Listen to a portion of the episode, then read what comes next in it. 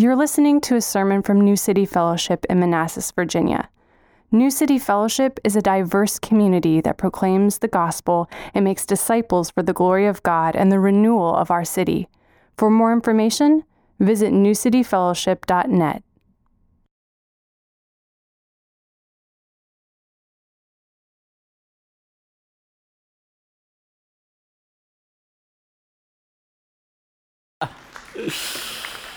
Oh. Good morning. Good morning. Uh, like she said, my name is Cody Davis.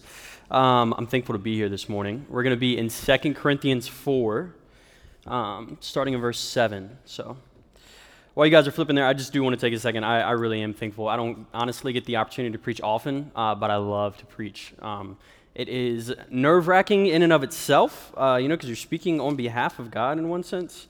Um, but there's also just something so special about it, and uh, I just I just enjoy doing it, and so I'm just thankful for the opportunity to do so. So again, we'll be in 2 Corinthians 4 this morning, starting in verse 7. Uh, I'm going to ask, once you guys get there, if you could stand as we read God's word together. All right, 2 Corinthians 4, starting in verse 7. Paul writes, But we have this treasure in jars of clay to show that the surpassing power belongs to God and not to us. We are afflicted in every way, but not crushed, perplexed, but not driven to despair, persecuted, but not forsaken, struck down, but not destroyed, always carrying in the body the death of Jesus, so that the life of Jesus may also be manifested in our bodies. For we who live are always being given over to death for Jesus' sake, so that the life of Jesus also may be manifested in our mortal flesh. So death is at work in us, but life in you. Since we have the same spirit of faith, according to what has been written, I believed, and so I spoke, we also believe, and so we also speak, knowing that he who raised Lord Jesus will raise us also with Jesus and bring us with you into his presence. For it is all for your sake, so that as grace extends to more and more people, it may increase thanksgiving to the glory of God. So we do not lose heart.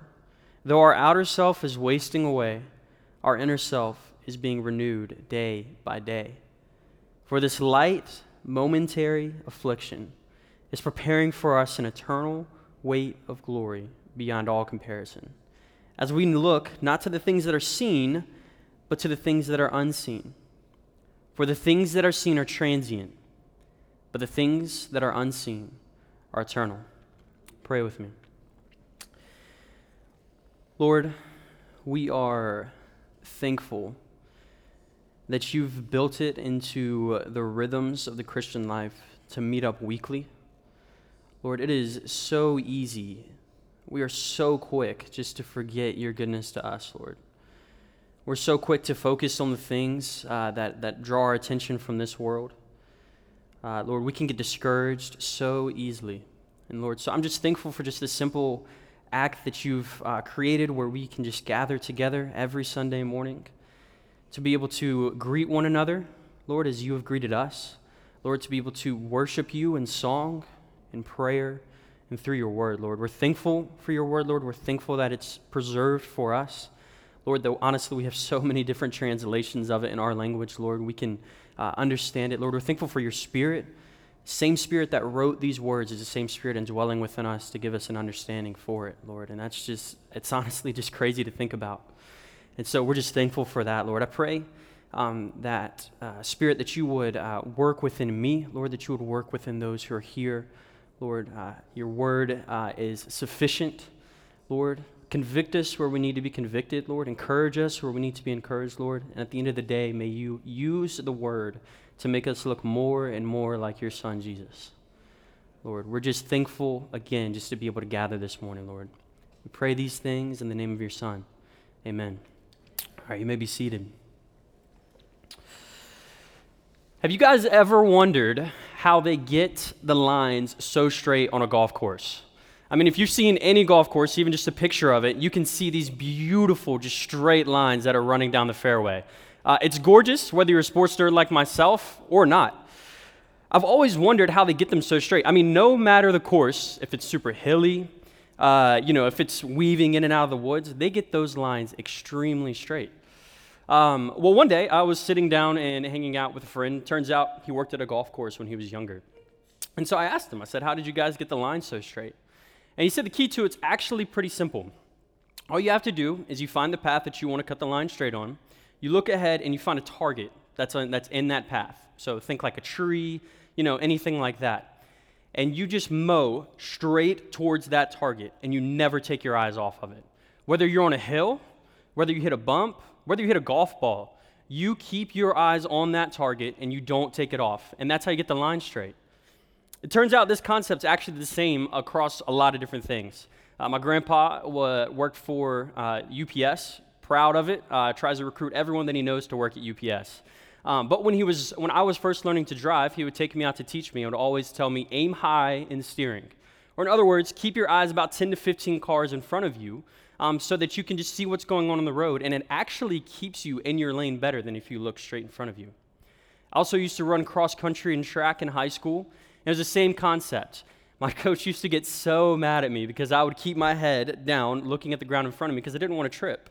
Um, but you actually could tell the difference in the races that I ran, uh, time wise, between the races where I looked straight ahead and was always looking at what was, in the, what was in the distance and the races where I looked down. The races where I was looking up ahead were much, much faster.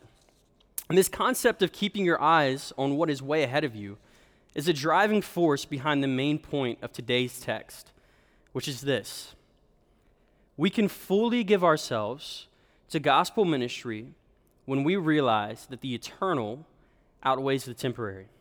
Say that for you one more time. The main idea of today's text we can fully give ourselves to gospel ministry when we realize that the eternal outweighs the temporary.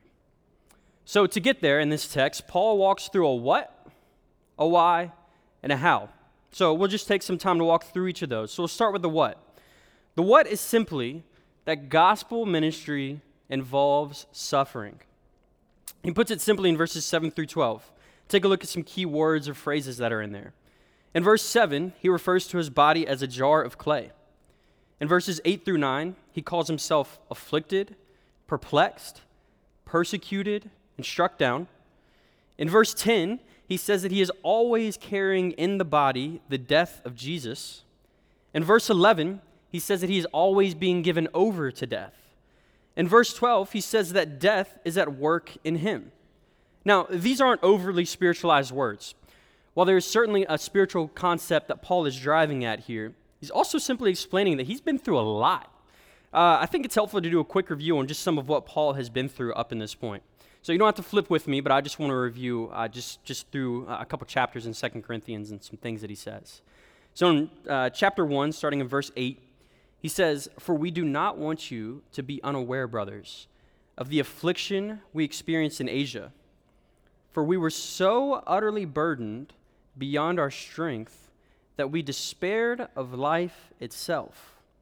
Indeed, we felt that we had received the sentence of death.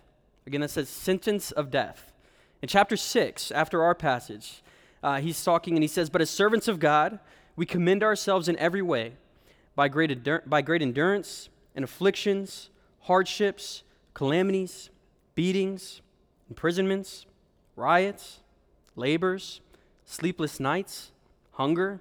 In chapter 11, he talks what he's been through and says that he's been through far greater labors, far more imprisonments, with countless beatings, and often near death. Five times he received at the hands of the Jews the 40 lashes less one. Three times he was beaten with rods. Once he was stoned. Three times he was shipwrecked.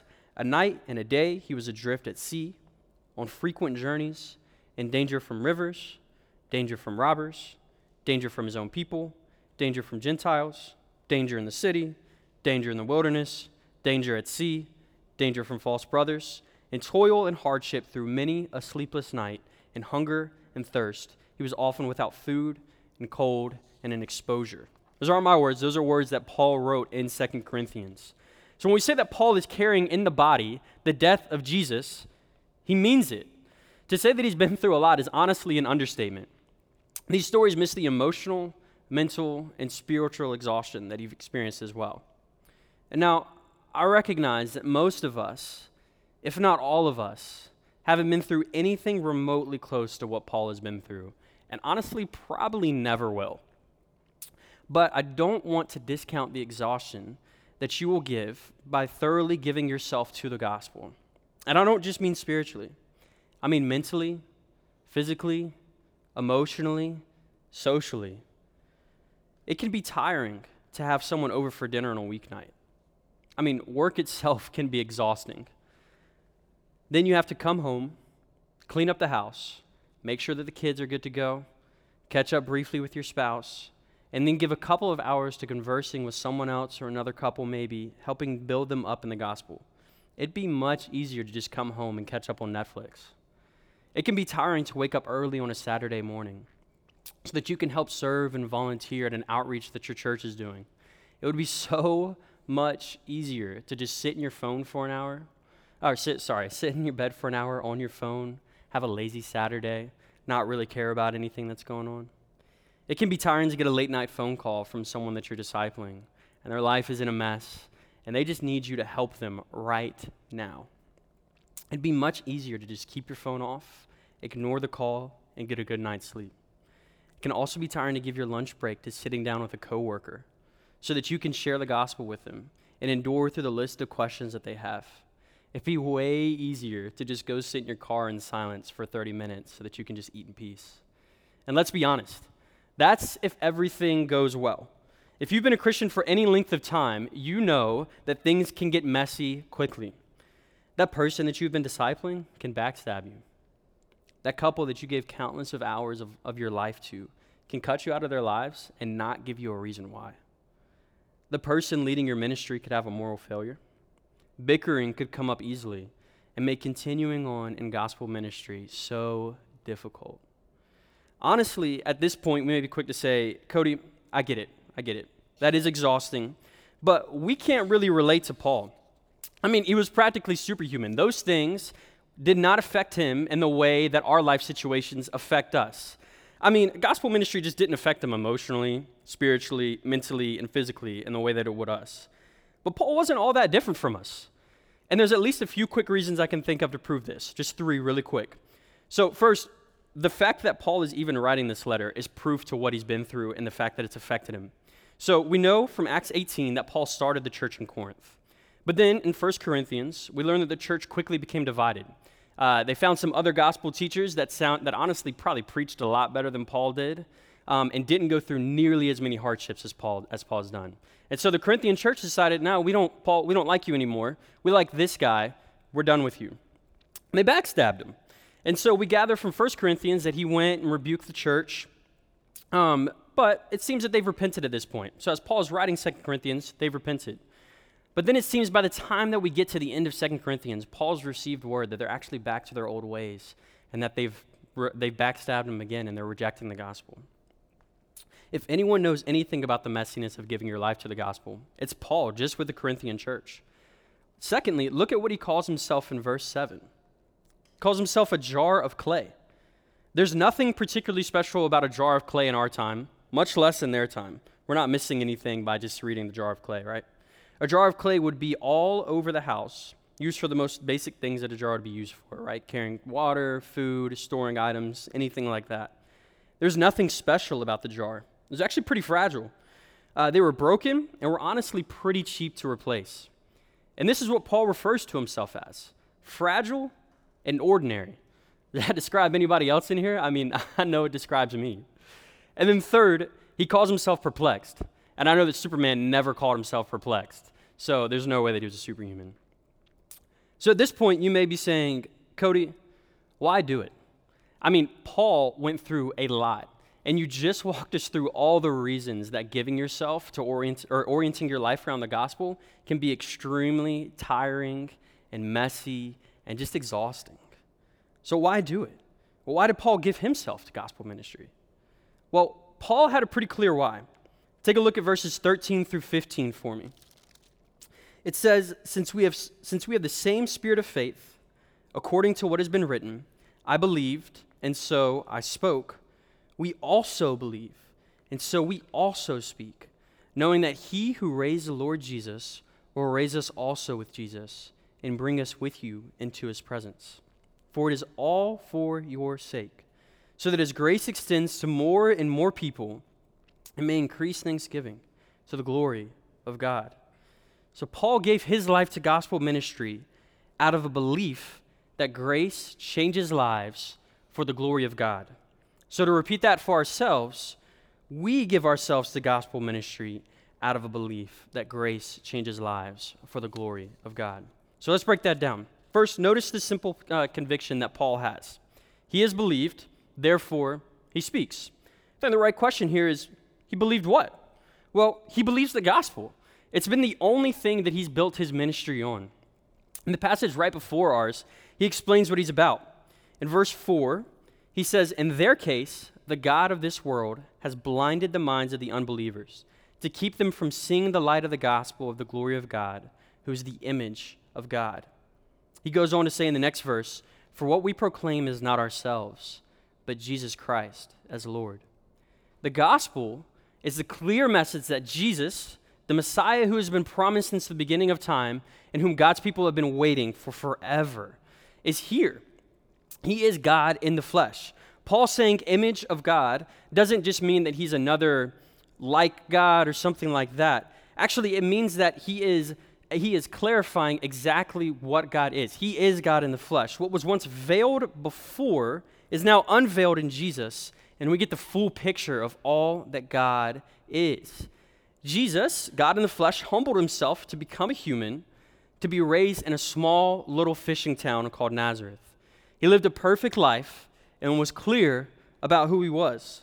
He declared that he is Lord and called on all who would listen to turn away from the sinful lives that they had created and were living in and submit to him as Lord. As Paul stated in his first letter to the Corinthians, Paul believed that Jesus died for our sins took on the full wrath of God that we deserved, was buried, and then came back to life three days later. This is Paul's belief. It's at the center of each and every one of his 13 letters that we have in the Bible. And because Paul believes this, he feels compelled to speak. You see, this is not some abstract concept for Paul, right? For Paul, the gospel message has a direct impact on our lives. In verse 14, he points out a current and a future hope that he wants others to experience. He firmly believes that those who submit to Jesus as Lord will one day be raised to dwell with Jesus in his full glory, not needing to hide any parts of themselves, but able to be with him in full.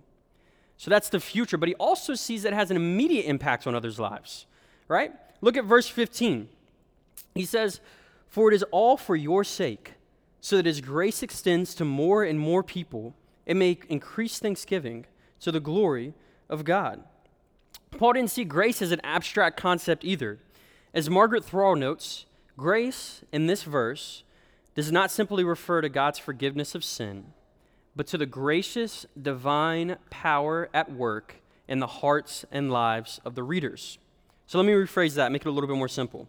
Most people define grace as undeserved favor or getting what you don't deserve which is correct. That is a, that is a great understanding of grace. Um, however, it's just an aspect of grace as well, right? There's another aspect of grace It's not just a character of God, but is an active component consistently changing the believer. That's what Paul has in mind here. He'll later go on to say in chapter 9 that God is able to make all grace abound to you, so that having all sufficiency in all things at all times, you may abound in every good work. God continues to supply grace that doesn't just cover up past mistakes, but positively changes us to make us look more and more like Jesus in our lives now. Paul knew that the gospel that he believed could actively change the lives of others now, in this lifetime, leading to them giving thanks to God for the current change. And at the end of it all, it's to the glory of God. Paul doesn't see the glory of God and the work of grace changing people's lives as two separate things. Rather, he sees the work of grace as bringing glory to God because he's the only one who could do this work, just like Paul stated at the beginning in chapter or in verse 7. Just like a kid getting super excited over the gift that they receive on Christmas morning is to the joy of a parent. A person celebrating grace changing their life is to the glory of God. It shows off his power. You want to talk about a why? People do far more for way less. We're talking about lives changing now with a future promise that they will be able to experience the fullness of all that God is in the future. So you may be thinking at this point, Cody, this sounds great. I get why I should do it, and I understand that it will involve sacrifice and suffering, but I don't know if that's sustainable. And you'd have a point. If Paul just left it there, uh, it would not be sustainable at all. Sure, you could probably do it for a week, a month, a year, a few years, maybe even a decade, but eventually you would burn out. And that's where our how comes in. And surprisingly, it's actually an underlying reason why we give our lives to gospel ministry. Take a look at what Paul says in verse 16. He says, So we do not lose heart. Though our outer self is wasting away, our inner self is being renewed day by day. For this light momentary affliction is preparing for us an eternal weight of glory beyond all comparison, as we look not to the things that are seen but to the things that are unseen. Do you see what Paul is saying here? Gospel ministry is sustained by an eternal perspective. Say that one more time. Gospel ministry is sustained by an eternal perspective. There's both an immediate and a future promise here that keeps Paul going and sustains him. There's the immediate promise that the exhaustion and suffering that he's enduring right now is actually changing him day by day and the future promise that it's preparing for him something far greater than anything that he could have now. So we need to get inside of that for that to really stick out to us. So, Paul, throughout all of his writings, has the understanding that what is spiritual is far more real and weighty than anything that we could experience physically in this life. For example, in Ephesians 6, when he's discussing the armor of God, he says, For we do not wrestle against flesh and blood, but against the rulers against the authorities, against the cosmic powers over this present darkness, against the spiritual forces of evil in heavenly places. Paul has an understanding that while we certainly live in reality now, there's something going on that's even more real and more relevant than what we can see with our eyes. So let's think about this for a moment using cotton candy and steak, two of God's greatest gifts to us. So put a steak and cotton candy in front of a child and ask them to pick one or the other. Nine times out of ten, what are they going to pick? Cotton candy, exactly. It's bright, it looks fuller, it's fluffy. I mean, honestly, just looks better, right? Now, put a steak and cotton candy in front of a hungry adult. Nine times out of ten, what are they going to choose? Steak. Steak. So, while it may not look as phys- physically appealing, honestly, it's brown, it's got juices running out of it, right? It actually has more flavor than the cotton candy and is more fulfilling. It's the same thing that Paul is talking about here. When we're spiritual children, we're much more prone to go after the cotton candy or just to think about the cotton candy, right? The home that's in a really good neighborhood, security and what your reputation, reputation is at work, or the image that your family is perfect. After all, it looks more appealing. But once you start to eat cotton candy, you realize it actually has almost no density at all. I mean, it just wastes away in your mouth. But as you mature in your faith, the steak is more attractive. Though it may not look as physically appealing as a cotton candy, it contains more flavor and fulfills you. This is those long years of walking side by side with a young believer as they keep making the same mistakes over and over, but then, but then they begin to finally mature in their faith. Those moments of sacrificing a quiet evening with yourself to hang out with your family and have uh, gospel conversations with your kids, or continuing to share the gospel with your neighbor who honestly could not care less about your beliefs. And that's what Paul is getting at. Each time that we sit down to eat dinner with another church member, even though we're exhausted from the day, each time we get up early on a Saturday morning, even though the week was long, each time that we give up quiet lunch for a gospel conversation with a coworker, even though we just got uh, done dealing with a very frustrated boss, Paul says that each of those moments is actually creating within us something more real and something more worthwhile and more valuable and weighty, even if it looks like we're losing on the outside. You see that? Those little moments are renewing us day by day and are also preparing for us an eternal weight of glory beyond comparison. Other translations say that it's actually producing for us an eternal weight of glory, not just preparing us for it, but actually producing it within us. Those individual moments where we feel like we're in those moments of affliction, we're creating something more weighty and more real and more worthwhile in us now that will be fully realized when we stand with our God one day on the other side of this life. And in that moment, we'll be able to look back on those moments of, of, of affliction as light and momentary. They'll look like cotton candy. You see how it's twofold. Both the immediate and the future drive Paul to continue on in ministry, right? Just think about it also in a way uh, that many bodybuilders talk about bodybuilding. Uh, I can't relate, honestly, but uh, it, yeah, I've just heard them talk about it. So it says, many of them say that they started out with the end goal in mind. They wanted to have the huge biceps, the huge back, the huge traps, chest, legs, all of it, right? But what actually kept them going wasn't just the end goal, it was the process. They fell in love with those long hours in the gym, sweating, tearing up their muscles, knowing that in those moments it was creating something for them in the future. They had both the immediate love for it and the future desire for it. And this is why Paul can say that he is afflicted, but not crushed, perplexed, but not driven to despair, persecuted, but not forsaken, struck down, but not destroyed. It's the key to how we can continue on giving ourselves to living out the gospel, even though it feels like we're getting punched in the face repeatedly. We can continue on in the difficulty, knowing that those moments are actually changing us, making us look more and more like Christ now, and what that what waits for us from the other side is so much more real, it's so much more weighty, it's so much more valuable than what we see now. What we see now is transient and temporary. What we will have then will be more real than we realize. And that's how we can get through the what with our why. We can know that it's changing others, but that also it's producing something within us that is so much more better than anything that we could have now.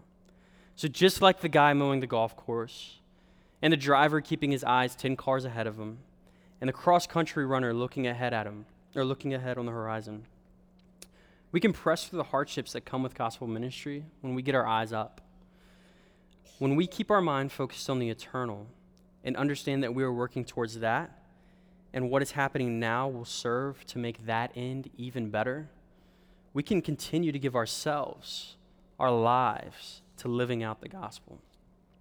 If you're in the room and you haven't believed the gospel before, maybe you've never heard it, maybe it's never quite made sense, or you just haven't found it all that important, I'd encourage you to talk to the person next to you, or you can talk to me after the service.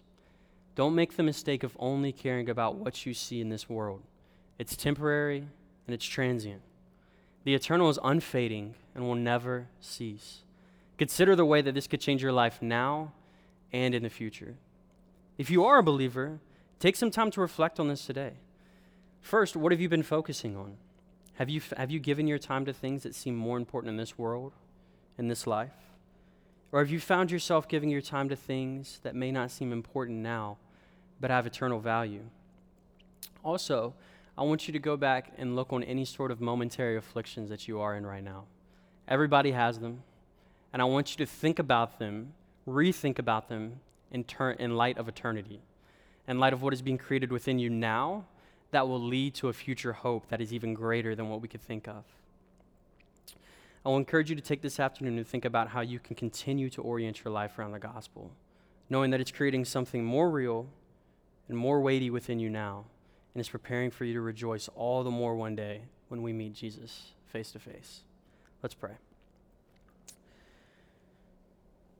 Lord, we are uh, we're thankful for um, just your goodness to us, Lord, for the fact that even though it feels like we are consistently losing, Lord, uh, those moments when it feels like, honestly, like we are just getting punched over and over and over by those that don't know us that well and by those that are closest to us.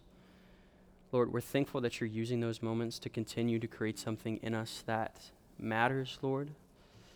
Creating something in us that is even more real than what we could uh, give our lives to if we just focused on what this world has to offer.